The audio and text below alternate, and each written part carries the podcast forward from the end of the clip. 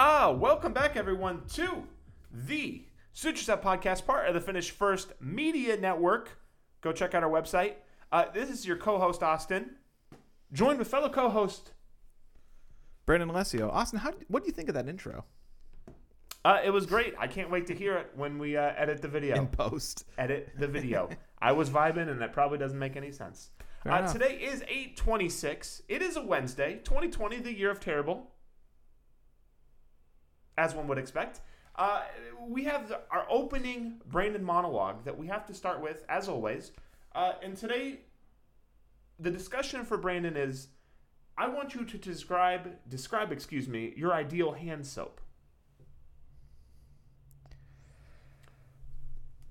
Um, I'd say one that smells good. I know good is subjective, so maybe a nice. I wouldn't say lavender because lavender smells like old people. So I just want you to also explain: Are we talking uh, a foam soap? Are we talking a liquid? Um, maybe the colors. It depends. What the- are we? What the- are we looking for here? In the privacy of your home, I think foam is fine. I don't like foam outside of the home, if that makes sense. But then again, the gel soap's kind of gross too. Like I just feel like at a restaurant when you're using it, it's like ugh. So I guess all soap there is kind of maybe it's just because the bathrooms suck. I don't know, but I'd, I'd say a nice red one. A nice red one maybe smells of a fruit, perhaps strawberry, maybe. I don't know. I haven't put much thought into this because I didn't know this question was coming. Maybe I'll rephrase. What is currently in your bathroom at Uh, home? The personal use. One with a unicorn on it. What scent? I don't know. Fair enough. And that was our opening monologue from Brandon, or opening question, whatever you want to call it. Probably help if I knew what a Yeah, monologue. Clearly, was. clearly, I'm not. Um, it's a, solilo- a soliloquy, except there are other people on stage. Did I meet the requirements? No. Okay, well, we learn something every week. So for today's episode, we are going to be going over our top 20 tight ends of the 2020 season. Um, expect a great list. Expect some shocks, some oohs, some ahs, some you're an idiots. Uh, that being said, we're going to count down from 20 to 1 PPR rankings. Brandon, give us your number 20. Uh, well, first off, my number 21 is leaving a like. Um, if everyone could do that, that'd be fantastic. And share with your friends too. But my number 20 is Jonnu Smith, actually. Jonnu Smith has been kind of hyped up a little bit. However, I'm not really seeing much of it. Um, the past game, especially towards the late end or the late part of the season last year for the Titans, was relatively non-existent, and he's flying around the 10 to 15 range for tight ends and I don't see him as a very viable option. I mean, there is no Delanie Walker, which helps him out a decent amount. So I could see him, I guess, maybe moving up a little. But for ADP, I don't think he's somebody you really want. Number 19, we have the consistently mediocre at best Jack Doyle. Um, oh, come on. he- the most receiving yards he's had is like 700. The most touchdowns he's had is five. You tried playing with Jacoby Brissett. either for one year. Either way, he he's just been kind of like meh. The, the definition of meh for the past better part of a decade, maybe five years, and he's just not an exciting pick. Uh, he might see a little more success with Philip Rivers, just because Rivers does like to use the tight ends, especially like last season. Hunter Henry, he used him quite a bit. But I again, I don't. The lower part of this list, I don't have much faith in. Not not not in my list, but the players on the list. Thankfully, you're only going to probably be starting somebody from the top 12 in any given week. Yeah. I guess on a bye, maybe 15 or something. That but that's the goal. these are pretty deep. Uh, Yeah. would be kind of the uh, takeaway. That's why we we only went to twenty because like most of these guys in a t- it's like two tight ends in a tight end in Mhm. ten man league. But following him or preceding him, I guess we have Eric Ebron. Um, he wasn't very good last year. It was pretty disappointing considering the year prior he had 13 touchdowns, which I know is an anomaly. But I think in the uh, Pittsburgh's offense, I think that he can find more success than he had last year. Although, like his 13 touchdown season, he had 700 yards, so I'd like to see him do that again. But he's one of those guys where he's on the best offense he's been on his career, so maybe he'll be able to get some of that spark back. Number 17 is a guy I'm going to avoid like the plague, and that is Rob Gronkowski. Oh, I have very little faith in him. Um, about five years ago, when he was a lot younger and more fit, he would get hurt constantly, and now he's just significantly older and I assume in worse shape. I guess I haven't been keeping up with him much because I want nothing to do with him. But he's essentially being drafted for his name and for what he did do, but he's not being drafted for what's expected of him, which I don't expect much. And the final one on my list, which I could see him moving up a bit, and that is Chris Hemden or Herndon. Herndon, excuse me. The R and the N kind of merged together, but it's Chris Herndon, and he had a relatively impressive rookie season a couple years ago. All things considered, he only started a few games and still ended up around 600 yards and or 500 yards, four touchdowns, and 56 receptions, which isn't anything incredible, but very uh, very rarely are rookie tight ends fantastic. So with that being said, um, in his second year, he played, he had two targets and got hurt for the rest of the year. So he's a guy with I think decent upside. One problem is he is in the Jets, so that mm. might that might hold him in a little worse bit. than last year, right? He should at least have some kind of upside. Well, yeah, he had one catch for seven yards. Ceiling. When you and the floor repla- has been set Yeah, very w- low. when you're replacing nothing, that makes you something, and that is Chris Herndon. that is an official Suit Yourself podcast guarantee. Yeah, Chris Herndon will be better than last year, guaranteed. and if he's not, that We will that's gonna be tough. cancel the podcast. Yeah, he- is not. All we need is two catches or one catch for more than seven yards. Which again, I don't think I'm, that's asking much. You, you know, you wouldn't think, But but, coming out of New York, it's asking a decent amount. Mm. But yeah, those are those are my um, first five, or I guess the top half of the top twenty or top quarter of the top twenty. So I will go ahead and start. Uh, my just like yours, my number twenty starts with Johnny Smith as well, um, or Johnny Smith, excuse me. Um, again, I think the Titans' pass offense is going to be a lot better, especially with uh, Mariota out of the picture. Um, I, I still expect them to be heavily run first, like we talked about in the wide receiver episode, but I still expect him to have quite a few yards and put up some good stats. Um, again, he's the number 20, so I'm not saying necessarily to even draft him, but I think he's a good, I, I don't know why I'd call him a high upside, but a good kind of flyer guy um, for this season. Uh, my number 19 is actually going to be Kyle Rudolph. It does not feel good putting him here. I have not liked Kyle Rudolph in a long time. Um, it's just hard not to with his. I mean, he had six touchdowns last year. Um, we're going to be looking at Irv Smith Jr. in a second, but it's Ooh. just hard not to have him. You know, I mean, he still had over 350 yards and six touchdowns, and obviously, he, him, and Kirk Cousins have good rapport. So I don't really expect that to stop. Um, so I think that he's kind of a safe play at a very, I would say, very low upside play, but he's a pretty safe pick at number 19. Um, I have Irv Smith next at 18. Uh, I think he's just going to increase his usage uh, in that offense. Uh, again, with Kyle Rudolph in front of him, it's not an overly ideal situation. If Kyle Rudolph was out of the picture, he'd obviously be ranked a lot higher, but he does show a lot of promise, and I think one day he's going to be a very good option. Uh, just for right now, I don't think, you know, he's a guy with potentially higher ceiling, but just for right now, the floor seems to be pretty low with him. Uh, number 17, I actually have Greg Olsen here. Um, you know, this one just didn't feel right.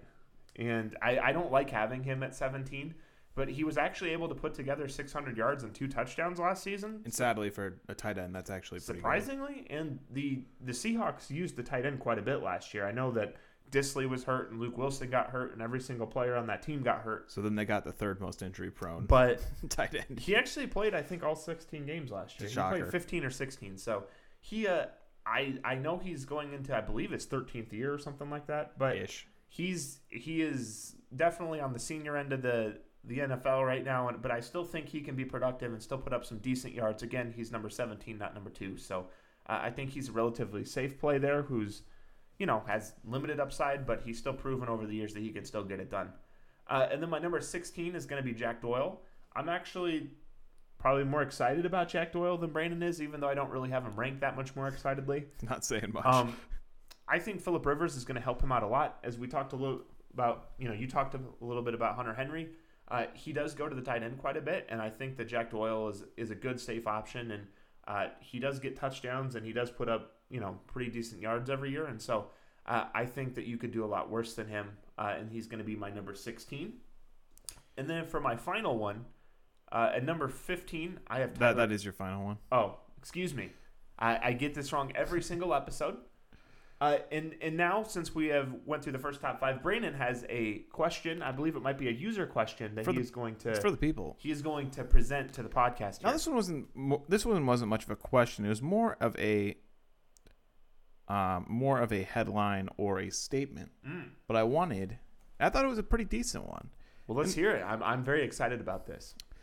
the The statement was the only tight ends you should be targeting are Evan Engram, Zach Ertz, Darren Waller, and Mike G- Ges- Gesicki? Yeah, Gesicki. Um, he based this off of ADP and off of skill. Um, not not by only skills. Like obviously, the top two or obviously Kittle and like Kelce are going to be better than those guys Mhm. most likely.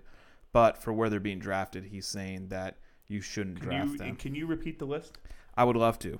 It is the only tight ends you should be targeting are Evan Engram, Zach Ertz, Darren Waller, and Mike Gesicki. Um, I mean, I don't necessarily hate what he's saying there, but uh, it all depends how you feel about tight ends. I Mhm. think if you can get them in a good spot, they can definitely help win you your league. You know, if you're getting guys that can consistently get double digits every week, that's huge. For No. example, Travis Kelce is being. Uh, I'm sorry, I need to. Go, I'm not on. Travis Kelce also put up 1,200 yards and Yeah, he, five touchdowns on a down year for the Chiefs. Yeah. Let me see. I had the wrong filter on for the calculator. While you're looking that up, I would also like to point out that Oh, he moved down one spot. So Travis Kelce is being drafted in PPR at the number 21 overall, and George Kittle at the 25. really. Yep. So I have not looked at PPR at all. That's kind of wild because I remember last year he was in discussion for being a first draft, you know, on a first round pick. And he had a good season. Yeah, that's really strange. And, and I think this this draft is still super deep. yeah, it definitely feels like it. Um, I would say that if you could get Travis Kelce outside of the top fifteen, I'd probably take him. I mean, I'm sure there's a good argument to make that you could take him at number, you know, ten or something too. At this point, it let's say Travis Kelce, because a lot of people don't value the tight end, he falls a couple spots, and you could have pick one, and you could still, if you're lucky, it's like a stretch, but you could swing back and get Kelce as your number two.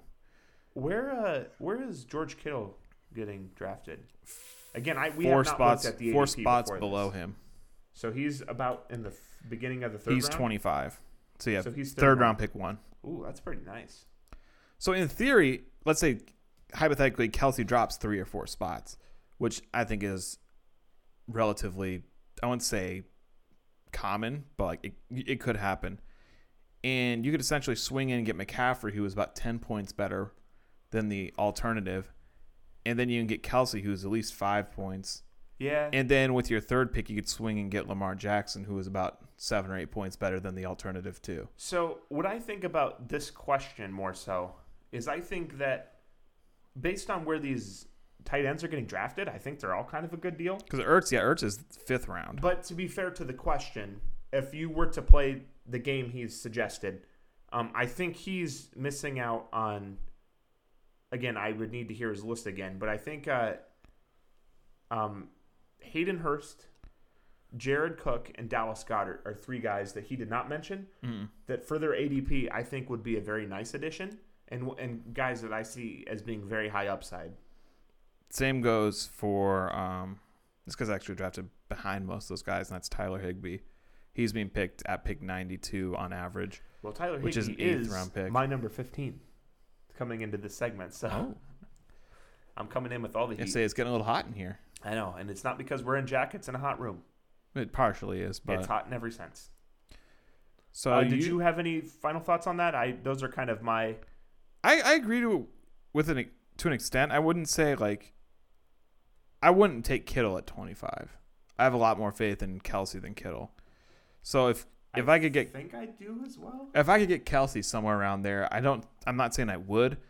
Like, if it would be like, oh, Mike Evans or Travis Kelce, I'd take Kelce. So it's it all depends. Um, and then Mark Andrews at 43, I wouldn't want him there. Ertz at 52, Yeah, you That's know Mark fine. Andrews had ten touchdowns last year. yeah. Okay, Like Zach Ertz is fine at 50. Darren Waller is in the sixth round. I think that's fair. So like I I, I agree for the most part. I wouldn't say the only tight do ends. like a lot of these. Tight But I'd say rankings. I'd say um, not the only tight ends you should target, but I'd say the primary tight ends you should target, and maybe add one or two. this is. Can you just tell me what the ADP for Gronk is? Gronk, it, it shouldn't be a number, but it's a sixth round pick. So does it? Evan Engram's behind him. Oh no. Hayden Hurst is behind him. Oh no. Tyler Higbee's behind him. Okay. Oh. Hunter Henry's behind him, Okay. Well. and essentially every other. okay. Wait, well, what, what what tight end is that? as projected, everybody thought. Oh, that's disrespectful. Okay, we have one, two, three. He's I- the number six tight end. Ugh, that is yeah, so that's a little stupid. rich. I would almost like to draft him to reach, and with the hope that he'd have one good game, and then trade him to somebody who really wanted Immediately, him. yes, Like to he some puts idiot. up like a 15 point game and just like get out of here. it's like T.J. Hockenson is getting picked at 140, 148. I'd Well, much rather have I had T.J. Hockenson nothing- than him. I would not. I have nothing nice to say about TJ Hawkins. Well, fine, but even like if we were to look at like most ranks, like ESPN for instance, Hockenson is about the same as um, Gronk in like by like the pro analysts list, and he's getting picked 80 picks further back. So like, it's like that's that's the beef I have with Gronk. But yeah, I guess that kind of answers the question. We we kind of kind of went around it a bit, but yeah, those are all fine options. Great question, by the way. Actually, where's Gesicki at? I like Gesicki this year. Where what which picks he at? I He is my number 10. Goodness sakes, he is really far back. Okay, um, oh, he's 153. Okay, that that is disrespectful. So that's a 15th rounder, A lot of values 13th 13th had. rounder. I can't count. That's for sure. yeah. Um. But uh, let's. How about we jump back to our rankings? Is that are you Oh no, that that's good. Okay. Let's. How about we jump back to our rankings here? Um, would you like to go ahead and give us your number fifteen? Yeah, I just accidentally clicked off it. Here we go. Okay. So My- need to start. My number 15 is Hayden Hurst, which I know might be a little bit of a hot take. A, a warm, a When you say hot take, are you saying hot as in most people have him ranked higher in I terms think- of closer to one? I think or you people think like he's him- ranked behind. I think people like him more than I like him. Was the consensus I got? Okay, so you you're saying you think people think he might be a top seven or something? It's ish, yeah. Okay. okay. so he he's one of those guys where um he's replacing Austin Hooper and they used Austin Hooper a lot last year. And however, he's never played more than 58% of the snaps in a single game or shared snaps. And last season he was 39, but I assume that'll go up and even with that 39%, he put up relatively decent numbers. Uh, he's a clear-cut starter. He has very high efficiency numbers. His catch rate is almost at 80%, which is also really good. So he's one of those guys I could see going up, but right now I just have him low. And as time goes on, like he has potential to be a guy who. And for tight end 15, I, I like him for tight end 15. Number 14, I just mentioned him is Austin Hooper. He was a top five tight end when playing last year. His production is going to most likely go down due to the Browns having so many mouths to feed. Strangely, they have so many talented options and they can't score points. But I guess that's a topic for another day. How He's- about hot, hot hot take on my end? He is not ranked in my top twenty. Ooh, it's the thing. I mean, it. I could see that. I mean, with David Njoku around. No, I'm kidding. oh, let's see here. I actually think he might be okay this year, but that's I'll save that for. He's not ranked high for me at all. I'm just Uh, yeah, he David's one of those guys. I feel like every year he's kind of hyped, and then every and he never does anything. Mhm. But he's he was number five in receptions last year. He's number six in receiving yards, three in red zone catches, four in touchdowns. Like he he was good in all, and he missed I think four games. And like before those four games, he was top three tight end, um, Mhm. fantasy wise. So I feel like he's he could be one of those guys who's like a big big sleeper because no one's too hot on him. But I I don't. It, I'd say it's like a one to three odds that he is a sleeper, but there's still that potential. Uh, number 13 is Dallas Goedert. Uh, I put in the notes he's essentially the tight end version of Kareem Hunt, where Zach Ertz gets hurt a lot. mm-hmm. So if he were to replace him, he'd be fine. But at the same time, as a backup, he's still like I think um, I think Ertz only missed one game last year, and Goedert was still number nine in receptions, ten in yards, The Ertz is always like somehow pretty durable. Five after catch, six in red zone catches, and eighth in touchdowns. And this was all as the number two guy. So he's one of those guys like if Ertz were to somehow get hurt, he'd go way up. But either way, last year's production, even as the backup, he was still just fine. Number do you uh, do you think with the with you know the additions of Reagor and you know Aguilar hopefully playing some more and you know what I mean? Like, do you I think want him to play less. and with DeSean Jackson. Well, I'm just saying with with the Oh. additions of these players, do you think that because you know when you traditionally think of the Eagles, you think of a team with that's always wide receiver depleted. I mean, I know they they lost Agholor. not that he ever caught anything, but They gained by losing. That's addition by subtraction gain- right they're there. gaining targets. Yeah, They're gaining. Uh, are you worried at all that maybe they're going to? I'm really not because the from- deep ball, which is DeSean Jackson's bread and butter, was never had any effect on Goedert. If anything, it'll just keep him on the field more. And Aguilar, he is the least threatening player, like Mm. in the NFL. Like if you you're ever heard of losing, Kiki um, okay, if, if you're losing, if you're losing work to Agholor, you, you got a problem. But my number twelve goes to Noah Fant. He's one of those guys a lot of people are high on, and I kind of get it, but at the same time, I'm still a little iffy. He his rookie season wasn't great. Um, he only had three games in double figures too, fantasy wise. And a lot of people are expecting him to make the jump with that offense being so much better, and I could see that definitely. But like a lot of people have him around, I think the six to seven range. So I think twelve is like I still don't have that much faith in him, but around the twelve area, I think is fair. And the last one's going to be Mike Gesicki. He again, like a lot of these guys, like we are talking about Fitz last week, Mhm. we are talking about DeVante Parker last week. Like a lot of the Dolphins players were like low key kind of underrated. I mean, I think everyone just bought into the narrative. Oh, the Dolphins suck, so I mean they haven't like don't like avoid Dolphins players. But Gesicki wasn't wasn't bad. Uh, the second half of the season, he was fantastic. He had five double digit games in the second half of the season alone, which for tight ends pretty good. He was number three in deep targets, which I never viewed Mike Gesicki as a deep ball threat, but apparently he, I guess, being targeted doesn't mean you're a threat. But Mm. Agholor would know. But he's number seven in targets. Uh, the Dolphins, again, surprisingly ranked number four in pass attempts, and that's one thing that kind of worries me. I feel like now that they have like a couple of like okay running backs that maybe they'll throw the ball less, which might hurt Gesicki, which is why I brought him down a little bit. hmm But I think he's a sleeper because he had an underrated um, season last year. And looking at my ranks now, I have Jared Cook ahead of him, which spoiler alert, but I'd probably move Jared Cook to the 11 and move Gesicki up because I, I just was thinking about it and I that's probably I'd have more faith in Gesicki than Jared Cook. Um, a question for you: Yeah, Are we going to see uh, Taysom Hill in your top ten? hell no, absolutely not. I saw him listed as a tight end on other rankings. He's been listed. He's always been listed. Yeah, as what tight end. for for his like six catches on the season and hundred yards? Like, ooh, wow. Like, no. The jack of all trades is the master of none. He's the ultimate gimmick player of all time. Like, oh, well, Oh. he blocks one punt in the season. He catches two touchdowns and rushes for a touchdown. Everyone's like, he, can do it. he like, throws. Like he could do it all. No, he can't. He can do everything poorly, but they'd keep shoving him in there for some Mm. reason. I'm pretty sure if you put OBJ at quarterback, he could throw a touchdown pass. I bet if you lined him up on the edge, he could he could block a punt Now, eventually. This is what the people are here for. Give us an NBA comp. He's like the T, he's Hill. like the TJ McConnell. Mm. Like yeah, like TJ McConnell, like The Doug McDermott. he no, because Doug McDermott like is I'm just. deficient at everything. But like Mm. TJ McConnell, he could he'll get a couple rebounds. That might be the best uh, compliment you've ever given given him.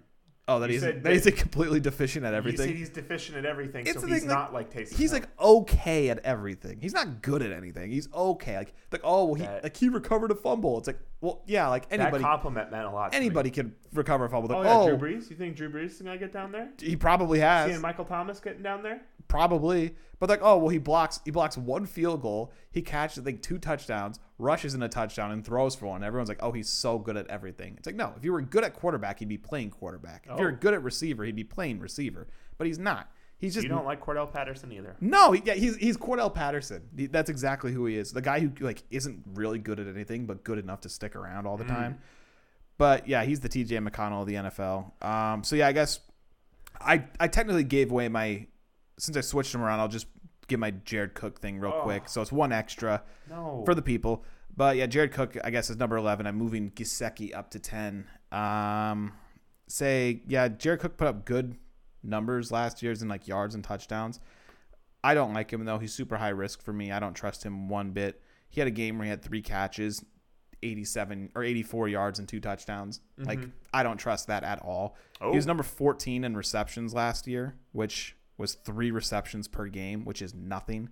And he was number two in touchdowns, which is something that, again, is very scary. He had five red zone catches, which ranked number 24, and somehow ended with nine touchdowns.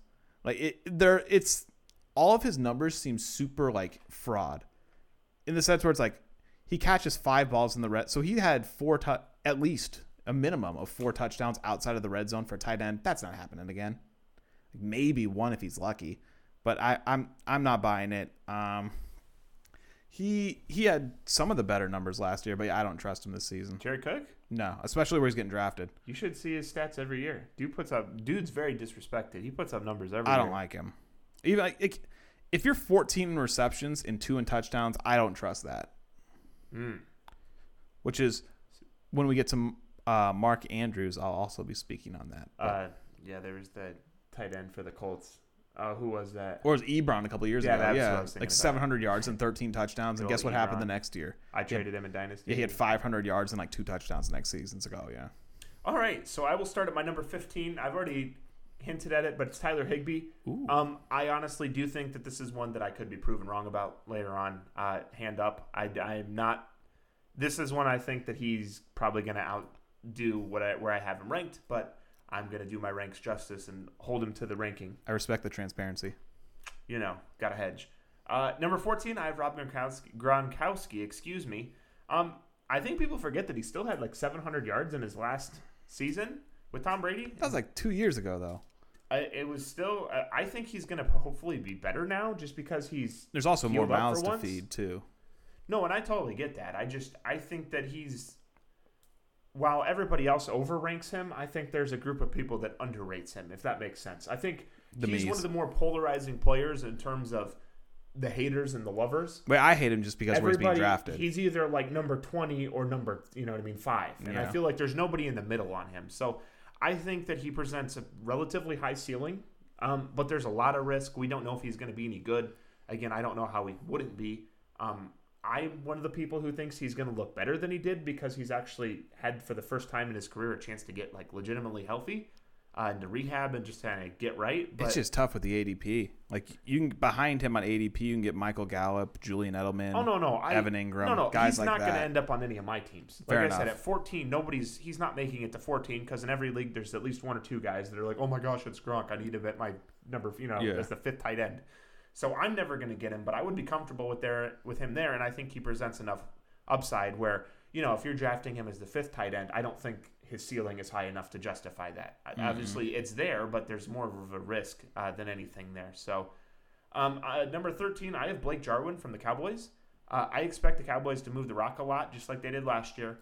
Uh, and I'm expecting him to be a big part of that. I know Jason Witten, as much as I hate to say it, uh, he actually did take some of the passing work last year. And so obviously I'm expecting. Uh, I'm expecting Jarwin to pick up for the lost uh, yards this year and kind of take over those, and I'm expecting him to emerge from that uh, from the team there, and just I think he's going to be a lot better, and he has actually a relatively high floor as well, or high ceiling, and obviously not like anybody in the top eight or so, but I think you know you could do a lot worse at number thirteen.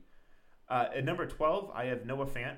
Uh, I'm all about the quarterback situation there. I think that with that being switched up with uh, Drew Lock, I think he opens up a lot more potential that we didn't see.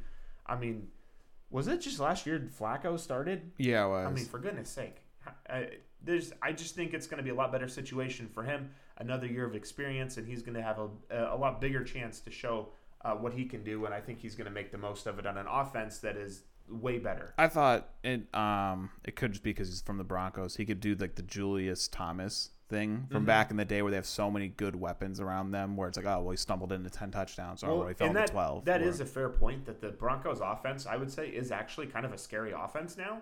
And so I would, you know, I think that he's going to benefit from that as Mhm. well. That you know, when you have a lot of guys stretching the field and moving the ball and running backs out of the backfield that can catch, it opens up a lot more room for the tight end. So. Uh, I think he's one of those guys. If we were to do a break what, breakthrough segment, I I think he's one of those guys that could easily finish a lot better than where he's being drafted. Uh, unlike the Gronk or you know some of the previous guys, I think his his ceiling is extremely high. Um, so I really like him this year. Number eleven is going to be Hunter Henry. Um, I'm expecting him to have another good year. I mean, he put together 650 yards and five touchdowns last year. he missed five games. Yeah, exactly. And I don't I don't know why he couldn't do that again. Um, I know that we like to you know poo poo the quar- quarterbacking a little bit, the situation that they have brewing down there. But uh, usually the tight end can help a bad quarterback. Mhm. At least that's how I see it. If they're good, as they can do a lot of the shorter stuff and be more of a security blanket. And so I know that's kind of a crutch argument, but uh, he's obviously talented, and I think that any quarterbacks there, especially since they're going to need to get completions, is just going to use him as a safety blanket. He can have himself a nice uh, here in the midst of a pretty eh, quarterback situation. So I really like Hunter Henry at 11 there. Um, did you want me to do 10 since you did 10 or? Um, no, we can keep it standard. All right, so that's gonna wrap up our what was that? Our uh, 15 through 11. We have the top ten left. And Um, the Brandon- next going over to question- Brandon for a question. So I guess I'll ask the other one later because we're go- we neither one of us have spoken on him yet. But the next one, this wasn't much of a question. I, I I came across this when making the rankings. I was more curious on your thoughts on this. So this is a question actually submit, actually Oh. submitted by myself. So oh, by the people for the people. probably should have just said it was a random DM, but that that No, works. no, because this was something I was curious about to Okay. ask you. I could have found another question, but it's Hooper versus Hurst. Hooper had a great stats. sorry, who what? Hooper versus Hurst. Oh, I thought you said who perverts Hurst. Oh no, no, I was like, what? no. Hooper, Austin Hooper versus Hurst.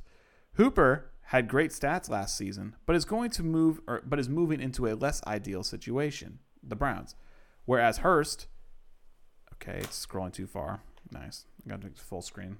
I, mean, I Whereas can answer it even without the second half. Of Whereas Hurst is going to be in a much more favorable situation, but had far worse stats and probably isn't as good of a talent. Who would you rather have, and why? Uh, this is very easy for me. Uh, Hayden, I'd much rather have Hayden Hurst. Uh, there's a reason that he's going to be mentioned in my list and Austin Hooper's not. Oh, I, I hadn't heard you mention. Uh, oh, yeah, because you hadn't said him yet. Okay. Um, the Browns did not utilize the tight end very much last year, and I, I know Austin Hooper is good, but I just think that there's a lot of it has to do with the offense. Now, if the Browns are a completely different team, um, you know, you then wouldn't blame them. They should be better. Yeah, they, they should. It. I, they should be a different offense. they do have a lot of really good receiving options.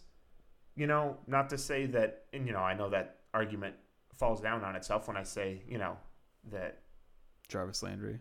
Or no, no, sorry. well, no, no, um, I'm, I'm saying that the the opposite. Hayden Hurst is in Atlanta, mhm. and they have equally as good of receiving options, uh, essentially. But Atlanta actually uses the tight end. I know Julio was hurt a little bit last year, and I, I just think that he, you know, Austin Hooper is not the most talented guy, and I think Hayden Hurst is essentially going to has a chance to be better than him. So I just He was described in the training camp as quietly elite. Hayden Austin Hurst? Hooper. Oh, and by who? The Browns. Yeah.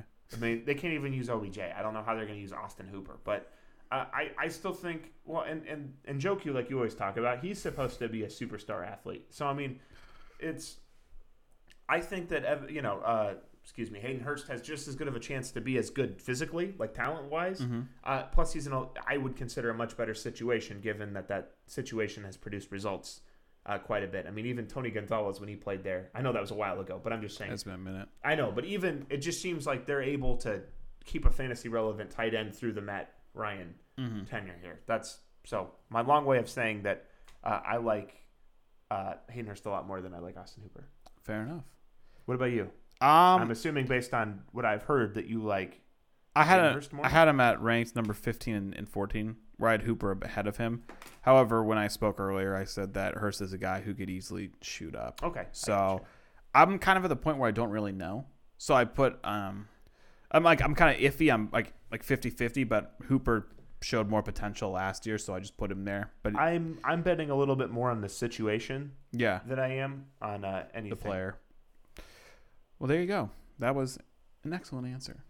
Yeah, something. Probably that. a little better than mine because I'm still not all sure on it. Well, it's just subjective, obviously. It really is. It's very difficult to tell, at least for me. So yeah, we already established that my number ten was Mike Gesicki, but I've Mm. already spoken as to why, so I'll move on. Number nine, I have T.J. Hockenson. Now, last season, as a rookie, it wasn't that great, and I have written here fantastic rookie campaign. And I was watching TV as I was writing these, so I probably heard somebody say fantastic and just wrote it because it wasn't fantastic. I don't know why that says that. Um, he was a start. You mean you you heard somebody? I on a- must have heard somebody just use the word it- fantastic okay, and just sounded typed like it in. you were watching a, a show about him. no, no, no. something having to do I- I meant you're like, to- oh, somebody thought he was great. I was thinking disappointing, and I typed in fantastic. Mm. But it, I'd say a relatively like maybe not disappointing, but not great, not incredible. Um, he was a starting la- the starting tight end last season. He showed a lot of potential, but wasn't incredible by any means. He had a very very good first game, which was I think either his first or second best game of the season. Um, and they were missing Stafford for a big chunk of the year too, which also hurt him a little bit. But I was feeling a little low on him, but then I was looking into some reports on him, and I ha- heard this quote, which got me a little excited. Oh no. And it's a long one. And it is No one looks as effortless when going up against Lions defenders than TJ Hockenson. Granted, take it with a grain of salt because it's Lions I- defenders. That, that whole quote just made me laugh because I was like, On "Man." Friday, which was a few days ago, he beat the Lions' best tight end defender in Tracy Walker, Walker, excuse me, with relative ease, and he continues to get a ton of wide open catches and looks in all of the team drills. My first thought was who? Yeah. so he at least seems to be a part of their offense. Because last season he kind of got lost in the mix. Where this season it seems like he's showing improvements and they're getting him the ball. So he's gonna move from lost in the lost in the shuffle to lost in the sauce. A, a little bit, yeah. I hope he doesn't, but I have him at my number nine. I certainly hope that's not what happens to him. But number eight, we have Hunter Henry, who was spoken about briefly earlier. He was number 10 in receptions, nine in receiving yards. He was consistent across that front. He was fifth in completed yards and only 35th in yards after carry, which or yards after catch, excuse me, which is a little worrisome. He was number sixth in red zone receptions and number five in touchdowns. So they at least like lined up. So he's at least going to be consistent, I mm-hmm. feel. And this is all with missing five games too. So there were a couple concerns I have, and the ones where I wrote down were unknown quarterback play or maybe even disappointing quarterback play. And beneath that is Maybe, just maybe. injury history. Tyrod never lets us down. Hey, he's a former Pro Bowler. People forget. So was Vince Young. But uh, his injury history also is a concerning. He missed those five games last um, season with a fracture, and I think it's fibula, if I recall. It was one of the bones in his legs. And the year prior, I think he had a torn ACL. But other than that, he's been fine, which you know, saying other than Other that, than those life altering yeah, injuries. other than great. tearing your ACL and breaking your leg, he was fine.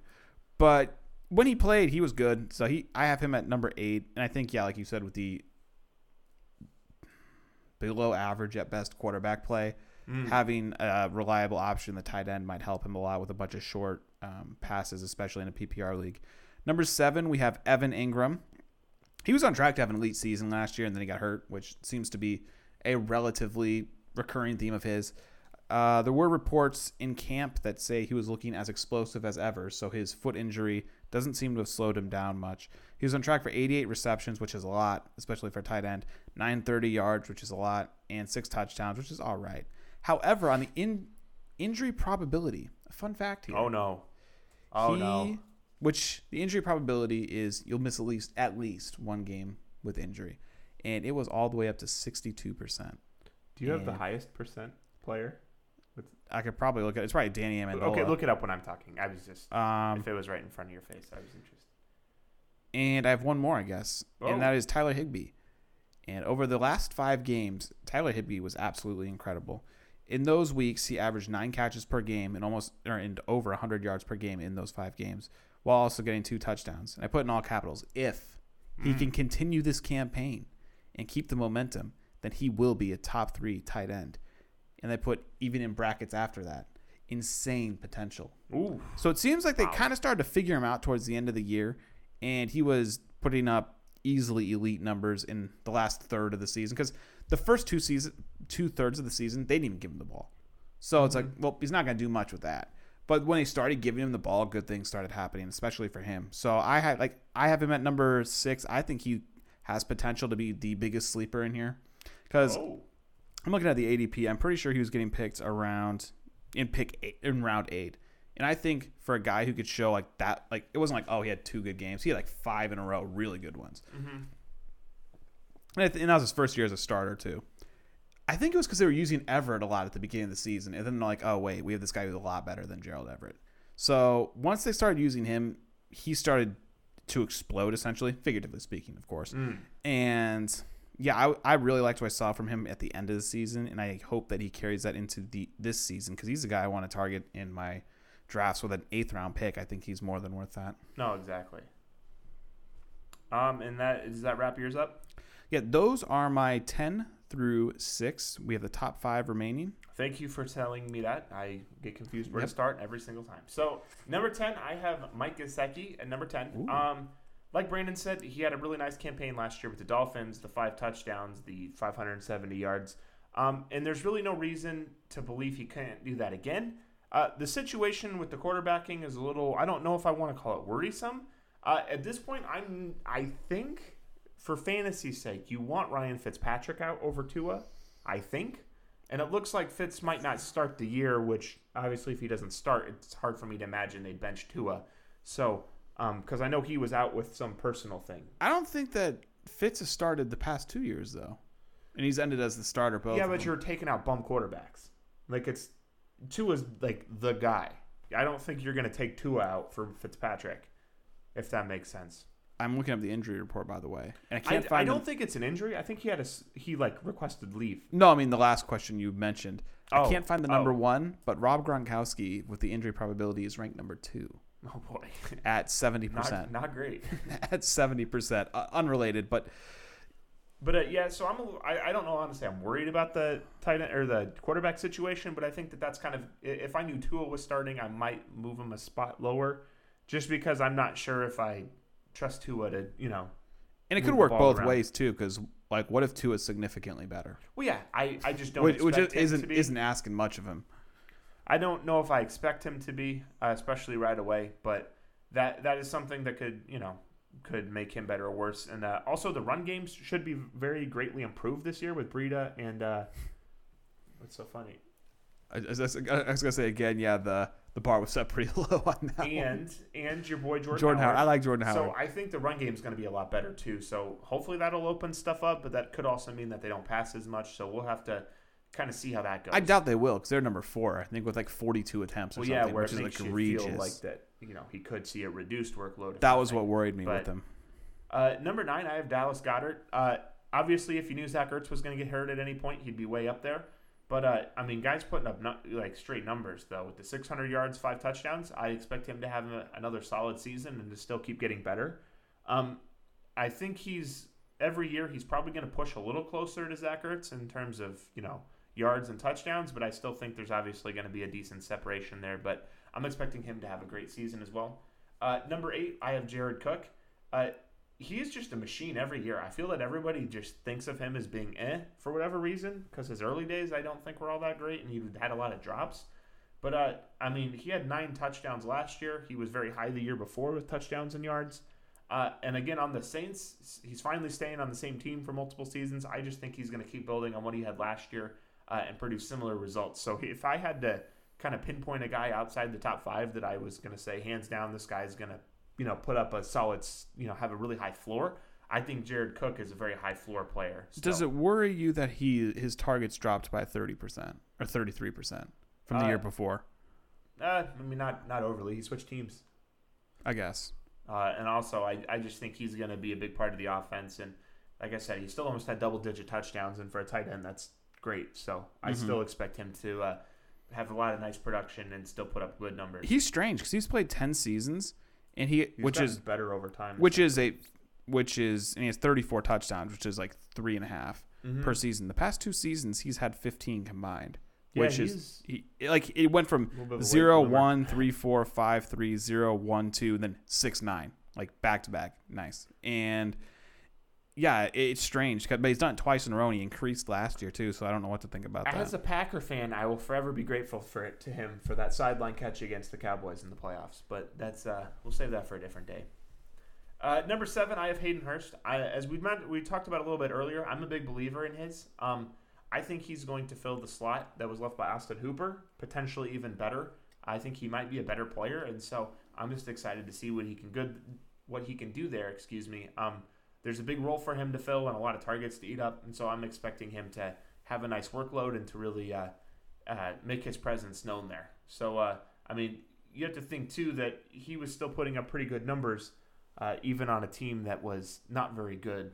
Well, I shouldn't say not very good. On a team that he was not the starter on No. last season. So, uh, I think that counts for something. And obviously, I don't think he'd get as much usage if he was, you know, as the number two if he wasn't good. So, uh, my number six, the last one before we hit our top five, is going to be, or is that right? yeah you're Okay. correct Is and that's going to be Evan Engram.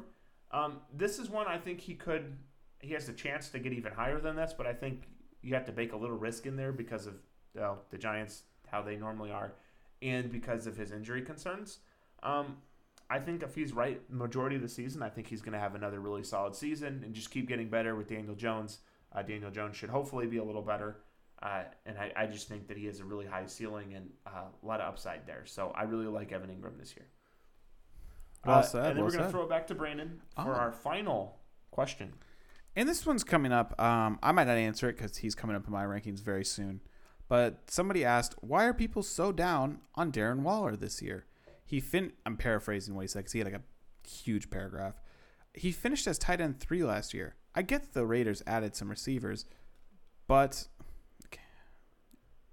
Well, some receivers. I mean, Yeah. like they've essentially revamped the whole thing. But does that really plummet his production that much? Which, as I guess, I'll give a half answer because I'm going to speak about him in a second. And I agree with this guy to an extent because obviously he's being drafted currently. Let's see, at pick 64, and that's one, two, three, four. I guess he's pick. He's tight end five, which I guess I think that's exactly what I have him as. No, it's not. I have him a little higher, but he's being picked in the sixth round, and based off the numbers he put up last year, he shouldn't be getting picked that far back. I will. I do want to mention that I do have him as my tight end five. I have him as my four. That so that being said, there's a huge gap between him and the three, though. to answer the question, I guess I um, think he's underrated this year. I will say that I think a big thing with him is his touchdowns weren't that high. Mm-mm. Um, At I the same time, him- wouldn't that be encouraging though? He's able to put a top three Mm. performance up with only three touchdowns. He wasn't dependent on them. so even with the new additions, I still projected him out at I believe at around 900 yards, but the touchdowns was I think still at three, around three. So I just I think it's the the touchdown, the lack of touchdowns. For example, Mark Andrews, like we talked about, had 10 last year, and like even you know Zach Ertz six, Kelce five, Kittle five.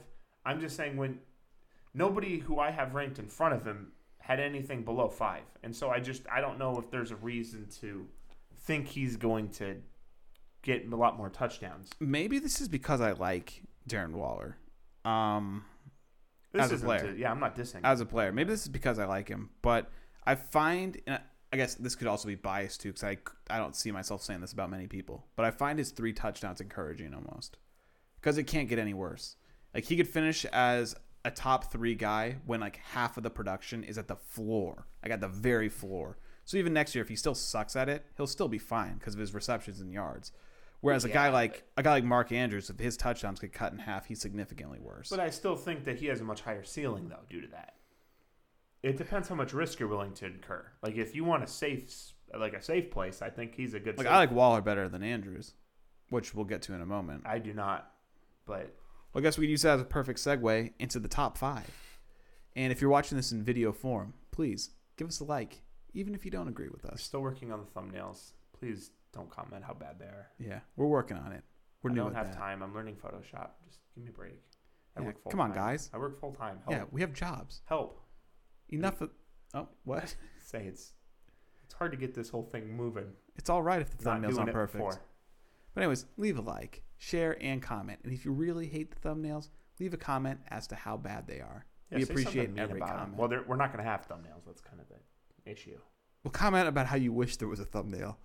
Anyways, my number five, which I just alluded to in the previous segment, but for the people watching the The video, foreshadowing. they probably don't know. A very effective literary tool. Even better than Shakespeare himself. Borderline. Literary hero. Number five, we have Mark Andrews. Now, Mark Andrews was he's being drafted, I think, as the number four tight end in most drafts, and around the fourth round. And he's another one of those guys who worries me. Oh. worries me in the same way that Lamar Jackson worries me. And I oh. know that's a scalding hot take. Well, I don't think Lamar It's- can throw any less yards. it's such it's such a scalding hot take. I almost had to take my jacket off because a lot of people he's still projected as the quarterback too, which is fine. But the problem was last year he threw for like 3,200 yards, which was middle of the pack. And I know he runs, which which makes up for some of that. But he's middle of the pack in yards, but number one by a ton in touchdowns, and that always worries me. Hmm. And Mark Andrews is the exact same way. He had he had 64 receptions, which was number seven. Not bad, not great. I guess if you if you say there's 32 starting tight ends and he was number seven, obviously number seven's great. But for fantasy and for he's drafted at, it's not fantastic. But with 64 catches, he had 10 touchdowns, which was a 16%, which means one out of every six or seven catches was a touchdown. And that worries me. Because I don't see Lamar having those inflated touchdown numbers for his passing as much. He might have the same amount, but he'd have to throw for a lot more yards.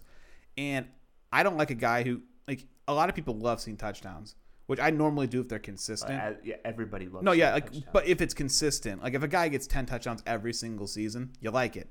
But we've only seen Mark Andrews do this once, and at a 16% clip, that worries me, Oh. especially because the um, the Ravens were 32nd in passing attempts as well. So that that worries me. And he ranked number seven in red zone catches and number one in touchdowns, which is also worrisome. And again, he had more touchdowns than red zone catches, which how often is that going to happen? So I think his touchdown numbers are going to significantly drop. Whereas even if they go from 10 to 5 and he still has his like 800-ish yards, he'll still be a top 5 tight end or borderline. And he'll still be like fine, but just the lack of receptions worries me, the lack of passing attempts worries me, and the lack of like in the red zone he isn't fantastic, but he still somehow has the most touchdowns, which that worries me too. You could also say, well, if he's not good in the red zone and still getting touches, what if he gets better? Which is fine, but I just don't like Mark Andrews that much there. My number four, real quick, because I took a long time on that one, is wasn't that wasn't he your number four? he was number five. Darren oh. Waller Oh. is my number oh, four. Oh, sorry. And Darren Waller, he ranked number two in catches, number two in yards, number two in yards after catch. And his offense only ranked number 24 in passing attempts. One thing I noticed most of the top tight ends are bottom half of the passing attempts, which is strange, but I guess one could argue if you have a good tight end, you're a good team, so you don't have to, you're not down much, so you're throwing the ball more. But I just found it interesting. And he benefited a lot of high volume and short catches, which worked perfectly in PPR leagues. I did have two concerns, and it was the lack of touchdowns, which again, I don't see a world where he gets less than three. So I guess it keeps his floor relatively high. And the improved receiving, that can hurt and help him. One, they can move the ball better and stay on the field longer. But at the mm-hmm. same time, maybe that'll boost the passing attempts from 24th to around, I don't know, 20 to 15. So then he might get roughly the same amount of targets. We don't know exactly. But I think that his yards, with his yards and receptions, it'll still keep his floor very high. Number three, Zach Ertz. Um, the Eagles essentially only throw the ball to running backs and tight ends. He was top 10 in every or nearly every single major statistical category for tight ends. 88 catches, 900 yards. Those are fantastic numbers. They were number seven in pass attempts. He was the one guy who was like the anomaly of the top five, who was top half in pass attempts. But he had four games with more than nine catches, which I think is significant. He is a little bit a little bit inconsistent on a weekly basis and has some injury history. But I like Zach Ertz at number three. His big game upside is always Yeah. huge. Mm, he could win you a week easily. Um, George Kittle is my number two, the consensus number two. He had some bizarre stats, or maybe the single stat that was bizarre. He had a lot for a guy who had, I think, almost a, he had a thousand yards. He had more yards after catch than in air yards, which I guess happens sometimes with tight ends. But for a guy who has a thousand yards, I found that very interesting. He's just hard to tackle. Yeah, which it's just a rarity. And he was number two in red zone catches as well. And he's obviously the best blocking tight end, which will keep him on the field every play or most plays. So I, I like George Kittle. Where he's being drafted at at number 25 compared to Kelce's 21, I wouldn't want him. But that's just me. And my number one is the obvious um, Travis Kelce. He was the top tight end for the past four years. There's been one tight end in NFL history who has had um, four or there's I have a list of I, I ruined I ruined the suspense. I was gonna say I have a list of tight ends who've had four consecutive thousand yard seasons, and the list is Travis Kelce. But I, I botched the delivery on that one. Um, please please still consider leaving that like though. He was number one in catches, he was number one in yards, he was number one in air yards, number three in yards after carry. And this was all with an injured Mahomes last season. And the Chiefs only ranked number eighteen in pass attempts too. So I mean you don't think of them as a running team, but it's probably because they're winning so much that they don't have to pass the ball. But I like Kelce a lot this year, and I don't see no reason as to why he's not the number one again. No, exactly. Uh, so I'll just run through mine real quick. Um, as we mentioned, uh, Darren Waller is my number five. So I think we already spent a minute talking about him. But again, I'm expecting big numbers out of him. Uh, and I just think that he's going to continue doing what he did last year. Uh, I don't think the yards might be there as much, but I still think, as Brandon mentioned, I think he does have uh, some potential to have the touchdowns go up, and that's something that I'd probably count on. So Mhm. uh, I think he's a great play there. Uh, number four, I went with Mark Andrews. Uh, again, we talked about his elevated touchdown numbers and how that probably is not going to be something that repeats. Um, but as we mentioned, also, if that number even gets cut in half, that's still a good touchdown number for a tight end. So uh, I think he's a very high floor player and one that you're not really going to lose with, if that makes sense. He's not going to lose your your league, and so that adds a lot of value in my personal opinion. And uh, again, he clearly has shown that he does have the high upside and the high ceiling with the ten touchdowns. Um, and you know there there's a world where that just keeps happening because that's their offense works, their offense flows, they score a lot of points, and that's it's hard for defenses to cover a, an extremely good running team and a team that can also pass. So uh, I think he's going to have another monster year. Uh, my number three is going to be George Kittle. Uh, I know that's Oh. going to be a surprise Ooh. of many. Um, I just, I just really like Zach Ertz this year, and I think he has a higher, at least what he's proven that he. I think he's going to end up with more touchdowns uh, than George Kittle, and that was kind of the deciding line for me as I had them ranked very close. Uh, but again, I think he's going to have another monster year. I would pencil him in to be over a thousand yards receiving. Uh, and as Brandon said, that his yards after catch is just pretty incredible. So I think he has the chance to always break a long run or break for a touchdown, and that obviously helps him out as well. So you will not be drafting George Kittle in leagues then, with him at pick 25 and guys like Ertz at 52. Um, I have them ranked very closely. but I mean, for the value perspective, there'd be no reason for you to pick a guy 25 picks earlier. Uh, yeah, not so much. Okay. So yeah, no, I was having. I guess my mind wasn't processing the question correctly. Yeah, so that's about right. Um, Zach Ertz is my number two. I think, like I said, I think he's a little of my ranks. One of the ones I'm a little more shaky on. I don't, you know, I, I don't know if I'd necessarily take him at two, but I think his track record. Uh, he played almost all the games last season. Uh, he has solid touchdowns, solid receptions. The big game upside is just somebody that uh, he's going to win you a couple weeks every year. Not that Kittle won't, but you know, I just think he's a great play at number two, and it's just constant every year. And I still don't think the Eagles have that great of a receiving Mm. cast. I know it's DeSean Jackson's going to help, and that maybe might even help the tight ends. Because yeah, he's not going to be taking Kittle's targets. Or, or, or Ertz, yeah, 'cause excuse he'll me, yeah, stretch Ertz. the he'll stretch the field Yeah. where yeah, Ertz isn't running fades all the Yeah, time. it's gonna be so. like, oh shoot, like Ertz or Zach just lost all of his deep targets to So, yeah, like that's not happening. He's just a very high reception and you know targeted and consistent. guy. He's been Yeah. very consistent as well. So I really like him at the two. I, honestly, him and Kittle to me are essentially you could flip flop them and I wouldn't argue about it. So, uh, and then the clear cut one, as Brandon suggested, uh, Travis Kelce. Um, I don't feel there's that much to say about him besides he's consistent. He's going to do it every year, and the Chiefs' offense was not as good as it's probably going to be this year. And so I think there's more of an argument to say he's underrated this year than anything. So I would uh, I would contemplate if we're being 100% candid. Um, if his ADP was in the first round, I would probably contemplate taking him in the first round. Mm. Um, but since it's not, and I don't have to do that, you know, I would not, you know, you can get him late second. I would not hesitate to take him second round. The problem Ooh. I've put myself in is that I think I'm pick 10 in a 12 team league, so my second pick would be what, 14 or 15 or something? Yeah. So, yeah, maybe I'll see if I can trade back to somebody. Or I mean, I wouldn't even mind taking him there if he's still around. So I think he's a great play, and I think that overall he's pretty undervalued. I mean, that's you're getting almost. I mean, you're essentially getting a re- receiver one in your tight end Mhm. slot. So uh, that's a huge advantage if you're rocking him versus somebody rocking, you know, a, a six point a week guy. So uh, I really like him for his ADP especially. But One strange observation: it seems like there aren't really any, at least for the position, clear cut, um, or every single position has a clear cut number one. yeah, I don't. Whereas like last year, it's like, oh, it's most likely Saquon, but McCaffrey and Zeke could be up there. But everyone's like, no, it's McCaffrey this year. I know I say this probably every single year. Um, it just seems like there's a lot of good depth this year. Absolutely. Like even looking at the top ten tight ends or even the top twelve, I honestly am not uncomfortable with like any of them. And like what we spoke about before the show, at least I think it was before the show with Kelce, how last year he was like a around pick 12, pick Mhm. 13.